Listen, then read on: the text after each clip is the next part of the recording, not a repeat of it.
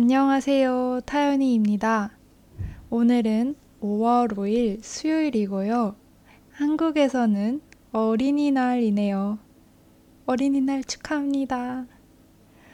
음, 제 팟캐스트를 듣는 분들 중에는 어린이 분들은 없을 것 같지만, 음, 저희 모두 어린 시절을 보내왔으니까 어린이날도 즐겨도 된다고 생각해요. 그쵸? 여러분 모두 잘 지내셨나요? 제가 지난 영상을 올리고 나서 지금 시간이 꽤 흘렀습니다. 사실 저는 그동안 학교 과제를 하느라고 좀 바빴어요. 음, 또 5천 단어 글쓰기 과제를 내고 나서 아, 이제 좀 한숨 돌릴까 싶었는데 바로 새 학기가 빰 시작됐어요. 그런데 이번 과목은 해야 하는 게 다른 그 전 과목들보다 훨씬 더 많은 거예요. 매주 내야 하는 과제가 좀 꽤 있어서 첫 주는 조금 정신없이 보냈고요. 이번 주가 되니까 조금 여유가 생기는 것 같습니다. 그래서 이렇게 여유가 생기자마자 팟캐스트 하나 녹음해야겠다고 생각했어요. 아, 요즘에 제 영상에 너무 감사하게도 댓글을 남겨주시는 분들이 정말 많이 계세요. 사실 제가 처음에 이걸 시작했을 때 생각했던 것보다 정말 더 많은 분들이 들어주시고 또 좋아해 주셔서 정말 정말 너무 감사한 마음이 큽니다. 그런데 제가 한 달간 업로드가 없어서 그런지 많은 분들이 조금 조심스럽게 어, 계속 이거 해주세요. 만들어 주시는 거죠? 라고 댓글도 써주셨더라고요. 저는 지금 어디 가지는 않았으니까요. 틈 나는 대로 천천히 계속 만들 거니까 넓은 마음으로 맞아주시면 감사하겠습니다. 음, 예전에 제가 한국어, 영어 이런 언어 공부에 대해 올린 영상을 기억하실지 모르겠어요. 오늘은 그 영상에 이어서 언어에 대해서, 외국어에 대해서 조금 더 얘기 나눠 보려고 합니다. 그 중에서도 오늘은 특히 스페인어에 대해서 다뤄보려고 해요. 제가 지금 스페인어를 잘하거나 뭐 그런 건 전혀 아니고요. 오히려 지금은 거의 다, 정말 거의 다 잊어버렸어요. 대신에 오늘 이야기는 제가 스페인어를 배우면서 있었던 일들, 그리고 느꼈던 점에 대한 거니까 그렇게 들어주시면 어, 감사하겠습니다. 먼저 스페인어는 처음으로 제가 제 의지로, 제 선택으로 배우기 시작한 언어라는 점에서 저한테는 좀 의미가 있는 언어예요. 물론 영어나 일본어도 더 재미있게 공부하기는 했지만 결국에는 학교 교육 과정상에서 배운 거잖아요. 그래서 제가 심리적으로 느끼는 거리가 좀 있었던 것 같아요. 보통 고등학교 다닐 때, 아, 졸업하면 이런 거 꼭 해봐야지 하는 로망 같은 걸 가지는 게 있잖아요. 저는 그런 로망이 많지는 않았는데, 항상 마음속에 있었던 거 하나는 뭔가 저한테는 익숙하지 않은 언어를 배워보는 거였어요. 물론 영어, 일본어도 정말 어렵죠. 어렵긴 하지만 한국에서 살다 보면 부분적으로라도 조금씩 접하게 되잖아요. 그런데 그런 접촉이 한 번도 없었던 언어, 그런 거를 한번 배워보고 싶었어요. 그래서, 음, 대학교 입학한 해에 교양 외국어 수업을 꼭 들어야겠다고 결심을 했죠. 그래서 그때 무슨 언어를 배울까, 무슨 언어를 선택할까 고민을 정말 많이 했던 것 같아요. 그런데 결국에는 별로 음, 특별한 이유는 없이 스페인어를 선택했습니다.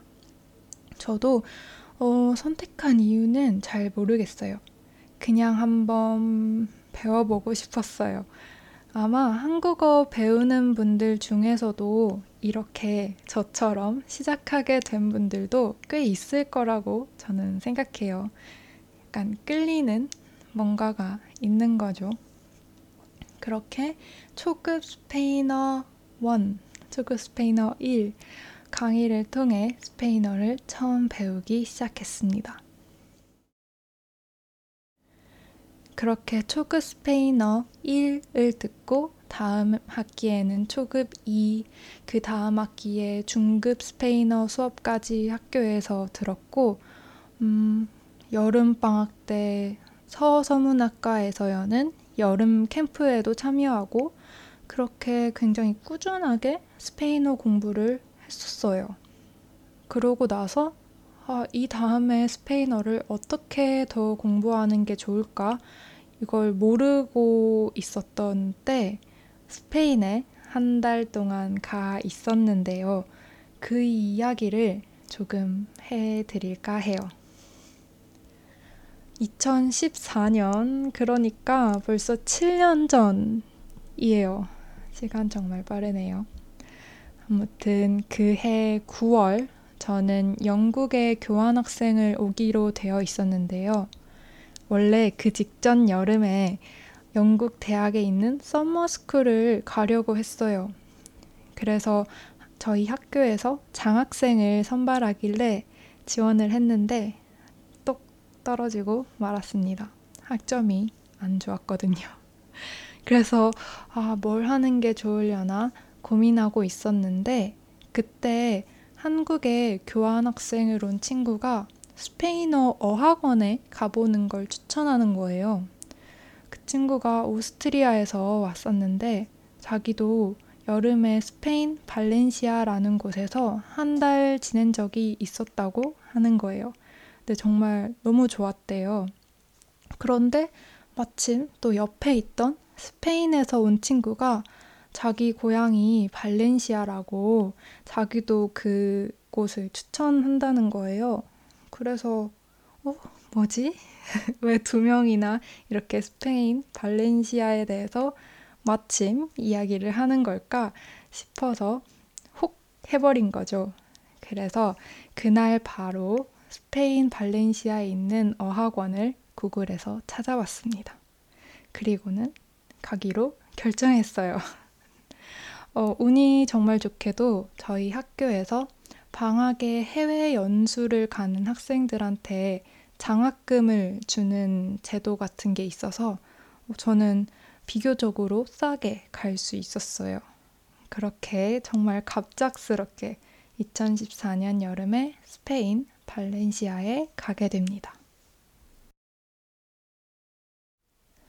발렌시아 공항에 착륙하기 전에 비행기에서 본 그 바다는 정말 평생 잊지 못할 것 같아요. 정말 하얀 구름이 이렇게 보이고 파란 바다 위에 요트랑 배가 이렇게 떠 있는데 또 설레는 기분이랑 합쳐져서 너무너무 예쁘게 보였어요.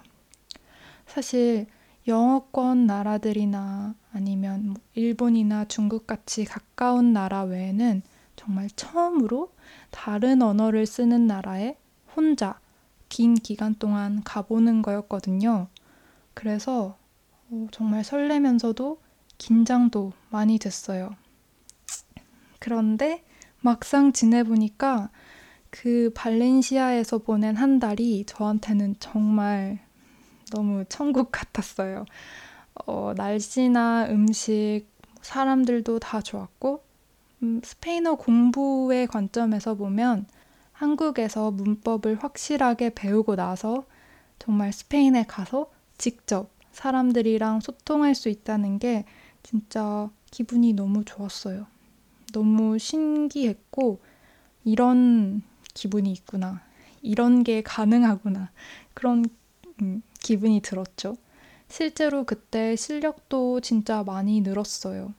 물론 한 달 후에 영국에 가고 또 한국에 돌아오고 그러면서 실력이 많이 줄기는 했지만 한국에 돌아오고 나서 얼마 안 돼서 델레 배우너 B1 시험도 큰 어려움 없이 합격할 수 있었어요. 스페인어 공부 목적으로 굉장히 효과적인 한 달이기도 했지만 동시에 사실 그 한 달이 저한테는 좀 중요한 시간이었던 것 같아요. 어, 특히 저한테는 그렇게 새로운 언어로 여러 나라에서 온 사람들이랑 그렇게 이야기하는 게 정말 처음이었거든요. 물론 영어로는 경험해 봤지만, 어, 그거랑은 또 다른 느낌이었어요. 좀 설명하기가 어려운 감정인 것 같아요. 그리고 그 시간 동안 제가 확실히 좋아하는 거 하나를 찾았는데요. 그게 바로, 음, 외국어를 가르치고 또 배우는 그 현장, 그 분위기, 그리고 사람들 사이에 그런 교감, 활발한 대화, 이런 거예요. 어릴 때 뭔가를 배우는 거랑 또 좀 더 크고 나서 뭔가를 배우는 건 또 다르잖아요. 특히 어른이 되고 나서 추가적으로 언어를 배울 때는 더 적극적이고 더 활발하게 배우려고 하게 되는 것 같아요. 저도 그랬고, 음, 거기 있던 다른 사람들도 그랬어요.